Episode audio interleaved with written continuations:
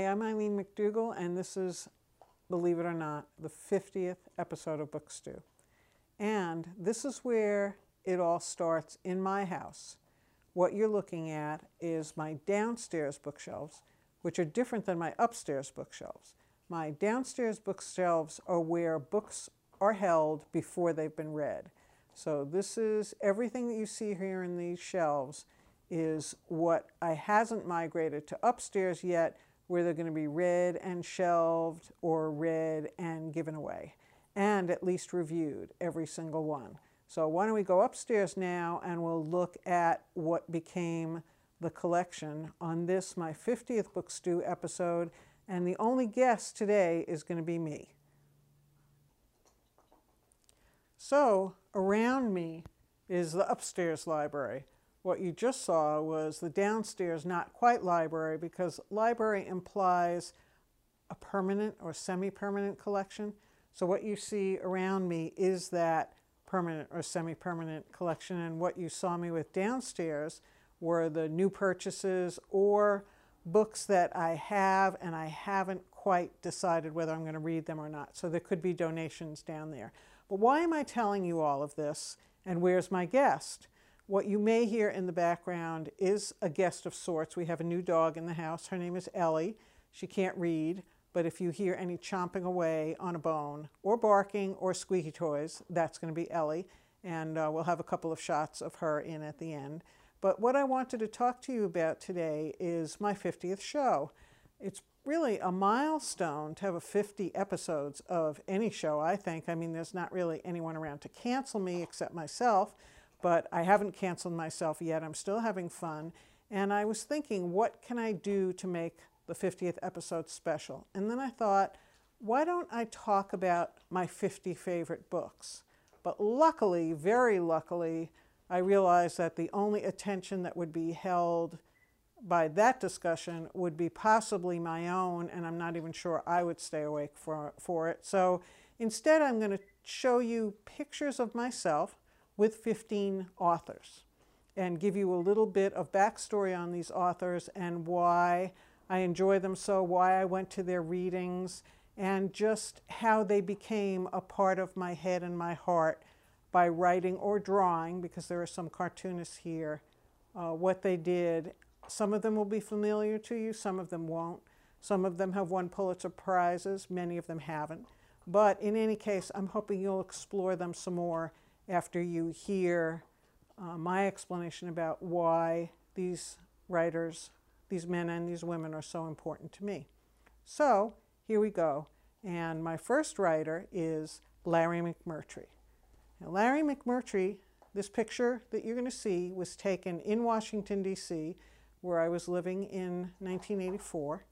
Um, I went to probably my first reading ever and it was Larry McMurtry, which was a great coincidence because he is my favorite author of all time.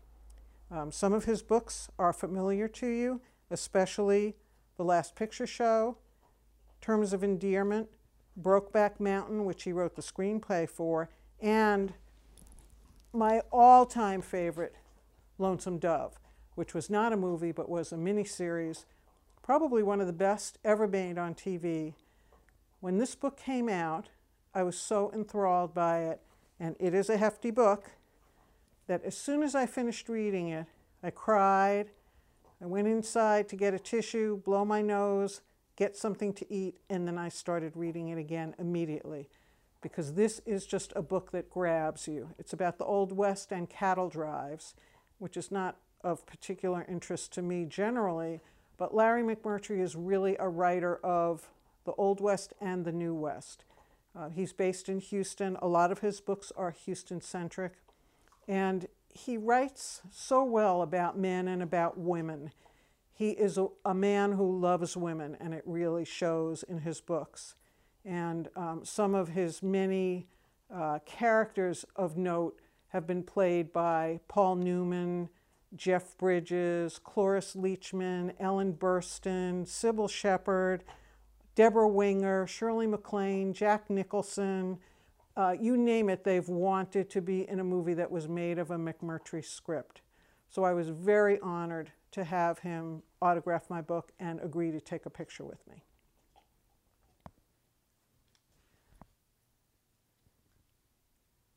So now you've had a chance to see Ellie, maybe, our new dog, who has nothing to do with my 15 influential authors. The next author you're going to see me with is Dave Barry, um, who agreed to take a ridiculous picture with me because he is a ridiculous person. Um, Dave Barry was a columnist, so I want to talk to you as well about not strictly novelists, but people who are cartoonists people who publish in magazines. So it's not all novels that I read, and it's not all novelists that I appreciate. But Dave Barry ran in the Miami Herald, he ran a Sunday column from 1983 to 2005. And all of you Boston Globe readers who are of an age would be very familiar with him. He also wrote a book that was called called Big Trouble that was made into a movie. That's Ellie's squeaky toy, uh, which we weren't able to remove the squeaker in time. So Dave Barry just kept people in hysterical laughter for all of those 30 odd years until he retired. Um, and uh, he just, to read the Sunday Globe after 2005, so he's been gone for 12 years, without Dave Barry makes the world a lot less of a funny place, which it is anyway and has been since 2005 or as we all know. So um, I highly recommend Dave Barry's books on all topics. Many of his books focus on specific uh, areas of family life like raising teenagers, having kids. Um, he also has a ridiculous book of silly song titles. Uh, he is a musician and not a good one in a band made up of all writers called the Rock Bottom Remainders. Stephen King is in that band as well, Amy Tan. So quite a few famous authors play horribly in that band. Ellie, that's Ellie squeaking her toy again. And so uh, that's still Ellie. It's very appropriate that Ellie would squeak her toy while we're talking about the ridiculous Dave Barry. So uh, please, if you are a youngin' and you have no idea who Dave Barry is, look him up, grab a book or two, and watch the movie Big Trouble. You'll really enjoy it. Thanks, Ellie. So the very serious man you see in this picture is Russell Banks. Russell Banks' books initially dealt with misery and poverty in New Hampshire. This book, The Sweet Hereafter, and uh, The Continental Drift were my, are my favorite of his books. He's since moved out of New Hampshire territory and into others, but he's a remarkable writer, especially chronicling the white working class. Here's Ellie to give a sniff. Um, he's, it was almost intimidating to meet him and to have a picture taken with him because I was so in awe of his writing skills. The Sweet Hereafter was made into an incredible movie starring Ian Holm, who played Bilbo Baggins in the Lord of the Rings movies. And uh, you should read the book and catch it when you can. Uh, it's hard to describe how his writing really gets to the heart of people that we now think of as deplorables, but didn't think of them that way then but really basically living in New England, um, there's nary a week that goes by that you don't meet and see some of these people, um, especially if you live in a rural part of New Hampshire or even central Mass. So, highly recommend Russell Banks. I hope that I will be forever known as the woman who brought Tom Perrotta to Wilmington. Tom Perrotta is another one of my favorite authors, obviously, or he wouldn't be here. But the picture that you see here is Tom Perrotta and me at the Wilmington Memorial Library. I uh, was part of the Friends Board then and had influenced um, the library staff to bring him to Wilmington to discuss what was a new book for him at the time called Little Children, which went on to become a very successful movie, as did Election, which was also uh, one of Reese Witherspoon's first movies. I think that maybe six people showed up to see Tom Perrotta, which was very embarrassing, but he was warm hearted and very kind about it. I don't even know how I tracked him down, but in any case, I did. Now, any of you who have heard of Tom Perrotta would know of him as the man who wrote the book called The Leftovers, which has become a really became a really successful, uh, I think it was on HBO show with Justin Theroux. Ran three or four seasons and um, really took off from the book into a different type of series television. Uh, Tom Perrotta wrote the book The Leftovers, which dealt with a fascinating concept that one day 2% of the whole world's population disappears. And it is assumed that they have been raptured because we've all been raised on those stories of these uh, charlatans who tell us that on this day and this time the rapture will occur and all of those people who are devout will be whisked up to heaven and the rest of us will fall into the bowels of hell. So uh, Tom Perrotta actually wrote a book in which this very small percentage, but if, if it's of the world's population, it's a lot of people, disappear with no explanation. And what he deals with is the remaining people on Earth who have to figure out what to do from here. Um, so Tom Perrotta should be known to you from uh, The Leftovers or from his earlier books. He's kept writing, he's very funny, he's a great chronicler of suburban life. I think if you thought of him as a band, you'd think of him as Steely Dan, a little bit perverse, very funny, and always worthwhile and enjoyable. So that's Tom Perrotta.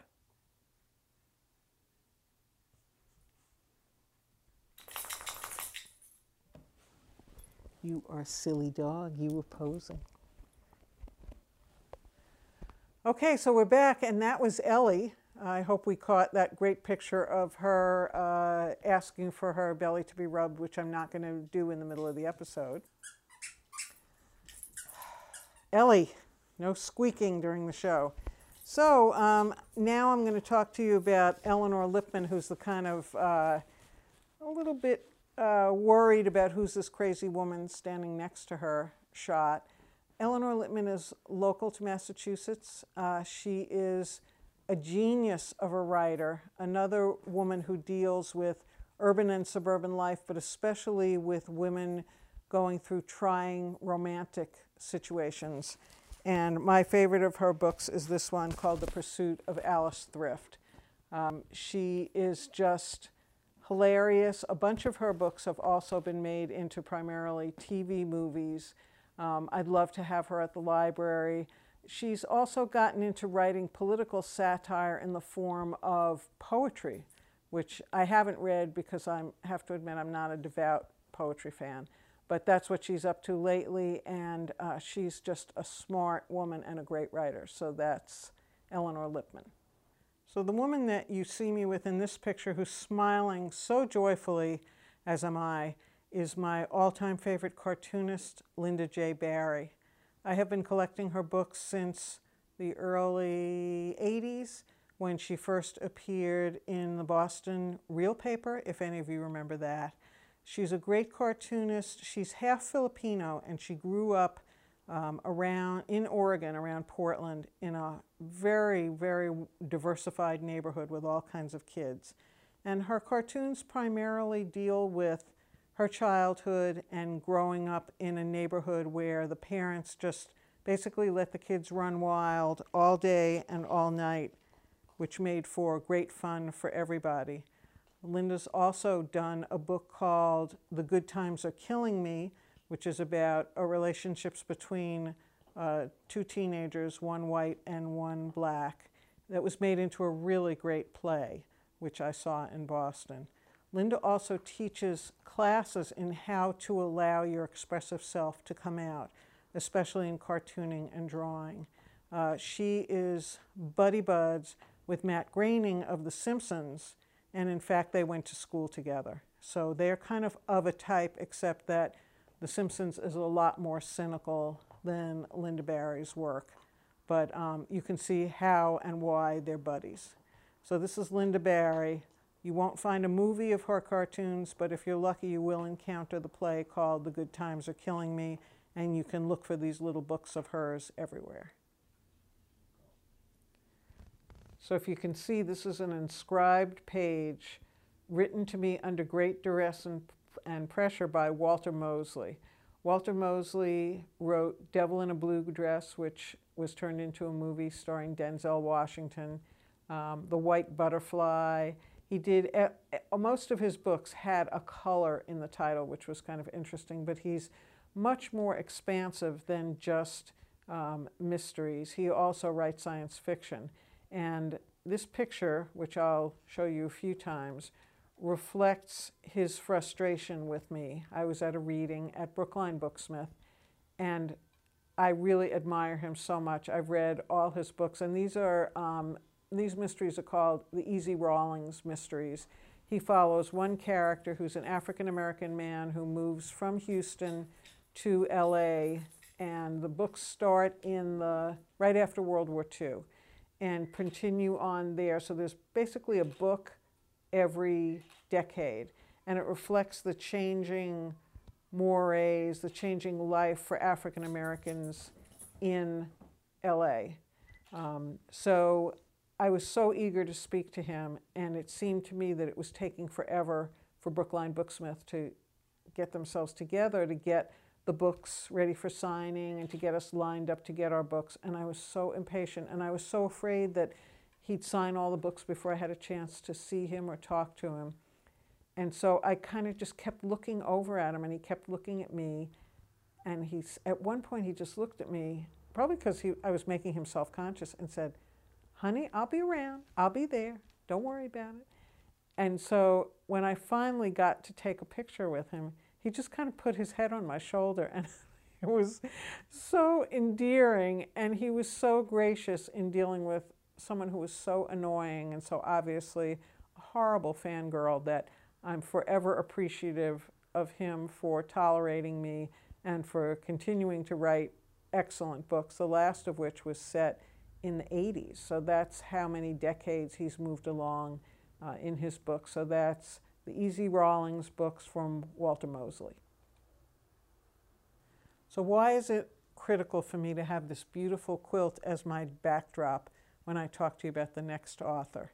It's because this is Ron Rash of Western North Carolina, one of the best Southern writers who's active today, really deals in a tradition of kind of Southern Gothic, Southern mystery. He writes both short stories and he writes novels. Um, this is probably his best known novel, which is called Serena. It's all about a timber baron who's a woman and her husband and what they go through to reclaim entire forest lands in North Carolina. She is uh, an amazing woman who's just as avaricious and mean as any timber baron who is a man would be. Um, this was made into a pretty horrible minor movie with Bradley Cooper and um, Jennifer Lawrence. They probably both regret that they made it. The book was great, but the screenplay was awful. So please read the book. Don't get the movie, just ignore it completely. And Ron Rash also has some fantastic books of short stories. And even though I have seen him on multiple occasions, whenever he comes out with a book and whenever he's speaking, either at Harvard Books or at Brookline Booksmith, I always go and he recognizes me, which is a thrill. And uh, so that's why I am adamant that you give Serena a try. It's a remarkable book. And the quilt's not too bad either. So why am I smiling? Bad pun. Because now I'm going to talk to you about Jane Smiley, who is another fabulous author. Writes very varied books. Um, one of her favorites is, she's a great horse lover, as am I.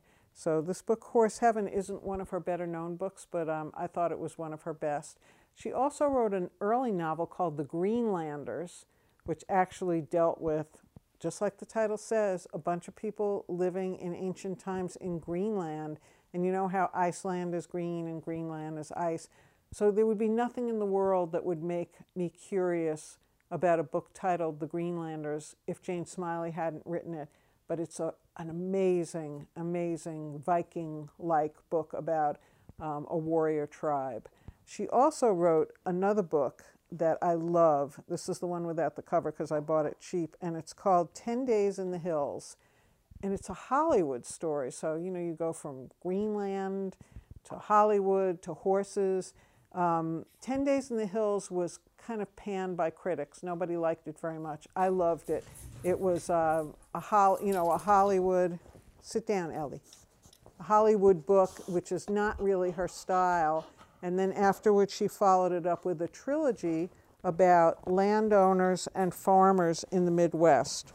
And these three books are Early Warning, Some Luck, and Golden Age. And it follows one family through from the 1900s to the uh, late 2000s, a family that chose to continue farming while everything got difficult. Some of the family moved to the cities, some stayed on the farm.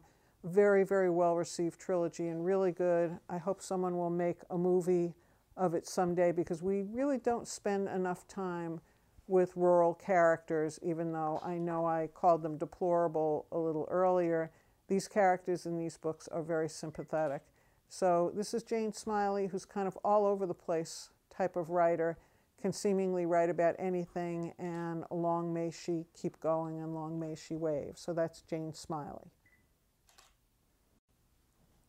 So the wild man you see in this picture is author, cartoonist David Rees, who was actually at Brookline Booksmith having completed a book about, I'm not lying, how to use a pencil and how to sharpen your pencil, and not even in uh, a lascivious way, but really yellow pencils. Um, he's very eccentric, and I'm going to ask Don to zoom in on these book covers because what he did, his first book of um, editorial cartoons was My New Fighting Technique is Unstoppable. And then he switched, and this was just so funny, to My New Filing Technique is Unstoppable. And what David Rees do, does that nobody else really did at the time was to take clip art and put clip art people into absolutely ridiculous situations and have them saying really funny things within the confines of an office. So it's really the office before the office was the office, using only clip art and really bad clip art too. Clip art from the beginning of clip art when it was all like, oh, we need a clip art of like a black accountant, um, a white computer operator, and he just um, puts them in, puts words in their mouths, sometimes obscene words, mostly very funny words, and really makes you feel like you were in that office and can't wait to go home for dinner. So this is David Rees, and if you can get a hold of either of these two first books, they're definitely funnier than the book where he sharpens his pencil. So the picture you're going to see now is of me with two women, one of whom is intimidated and one of whom is not, both of whom are cartoonists, and uh, two of Ken. Everyone is my favorite on the show, but Roz Chast and Maira Kalman are really at the top. Um, it's it's funny how it's I guess the show is half cartoonist, which I didn't really realize. But let's talk about Maira Kalman first because she was the one who was really nervous when I was came up to them and asked for a picture as well as an autograph. I think writers are used to you asking to have their books signed and personally signed. But I was insistent during these maybe 10, a 10 or 15 year period of having my picture taken with all these poor writers. Um, since I crossed the Medicare line, and maybe even a little before, I decided I don't need to see uh, writers and all my chins uh, together, so I tend to not bring cameras to readings anymore. I, I like to just listen up, and also, to be very honest, I'm not buying a lot of books since our library gets me everything that I need.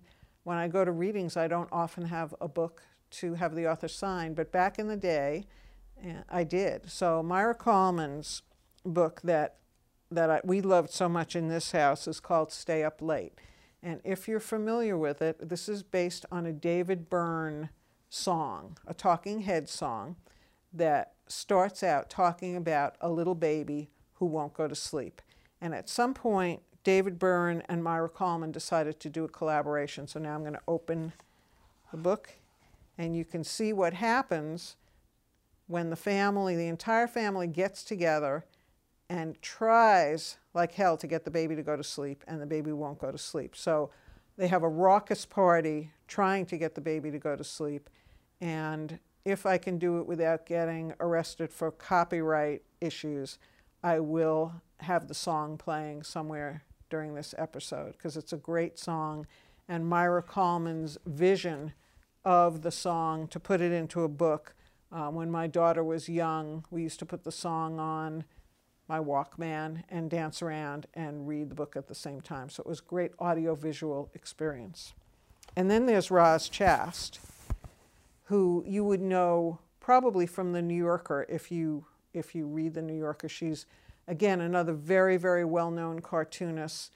Um, she also just finished. Um, she had written a memoir. Now she's got a new book coming out. She had a, a kind of a strange childhood. She was an only child, and her parents seemed very detached. They kind of let her partially raise herself, and she grew up in Connecticut outside of New York City. And her parents did not restrict her as far as going into New York City, so she spent a lot of time just basically walking around the city and uh, growing up on her own. The memoir is really good. Ellie. Um, and she has probably 15 books of, uh, com of comics. They're usually single panel from the New Yorker. This one was called The Party After You Left, this book. And I love the cover because it's got all these people you would have wanted to meet, like Jesus and Buddha. But of course, uh, they only showed up at the party as soon as you went home. So here's an example of Roz Chast's work, which uh, will probably look familiar to you. Both of, the, the, both of them, when they travel together and do readings, obviously really enjoy each other's company, have a great sense of humor, and even though Maira Kalman looked half angry at me and half intimidated by my stalking, I really enjoyed meeting the both of them, and you'll love their books. This lovely lady is in her mid 80s, and her name is Jane Gardam. I don't know how I came across her. She wrote uh, this book, primarily was the first one I picked up, which is called Old Filth, which is kind of a strange title for an elderly British lady to write, but Old Filth referred to um, men in the diplomatic corps, maybe some women, who left London because they were not successful working in England and were shipped off to the Raj or to other British held colonies, to Hong Kong, to try to make, a, a, diplomatic success in those countries. So FILTH stand for, stands for Failed in London, try Hong Kong, which, so it's an acronym for that. She followed it up with two more books about the same couple. Um, the wife basically in those days in the 40s followed the husband to Hong Kong, gave up the life in England, and uh, pretty surprisingly, they had a very fulfilling life, no children. And uh, the third book, the last book, deals with the husband when he's in retirement in his basically in his garden in an English suburb and who moves next door to him except his rival for his wife Betty's hand before she married him in Hong Kong. So it's a series of three books, but she also wrote some very, very gothic, creepy novels and short stories before Old Filth came out, um, some of which I think are being considered for movies now or maybe serial, serialized on TV. So it's Jane Gardam, and start with Old Filth, work your way through the other two books in the trilogy, and then go backwards in her catalog and try some of the creepy short stories. Stephen King and Ellie, who's squeaking a toy, would greatly approve.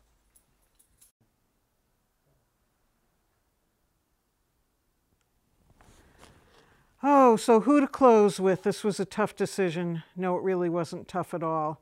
You all know this woman. You all know what she went through. Did you know she wrote a book? This is Professor Anita Hill. If Professor Anita Hill had been believed when Clarence Thomas was nominated for the Supreme Court, if he had not won, the course, or not been confirmed, I'm sorry. Actually, it was a victory, a, a sad victory. The entire course of history would be different, which is sad to think of, but all we can do is admire this brave woman, what she did for all people, not just women, how she continues to be successful in her career, continues writing books, and is always someone to be admired. And now I have some admiration to pass on. Over 50 episodes, I want to thank everyone at WCTV who's been so helpful, starting with Sandra Curtin, who coerced me into doing this show, to uh, Lisa Kapala, who taught me how not to go um so much, to Don, who's a great still photographer and uh, basically accompanied me on my toughest shoots, to all the volunteers who've helped me, to Steve Valenti, to John Semino, to Adam, to Scott, to Brian, who preceded him, to Bill, um, to all of you, to uh, Kaylee, to everyone who's made uh, being part of WCTV so enjoyable and so rewarding and fulfilling. And to those of you who don't get bored with me talking about books all the time, thank you from Book Stew. What kind of silly dog was in that show?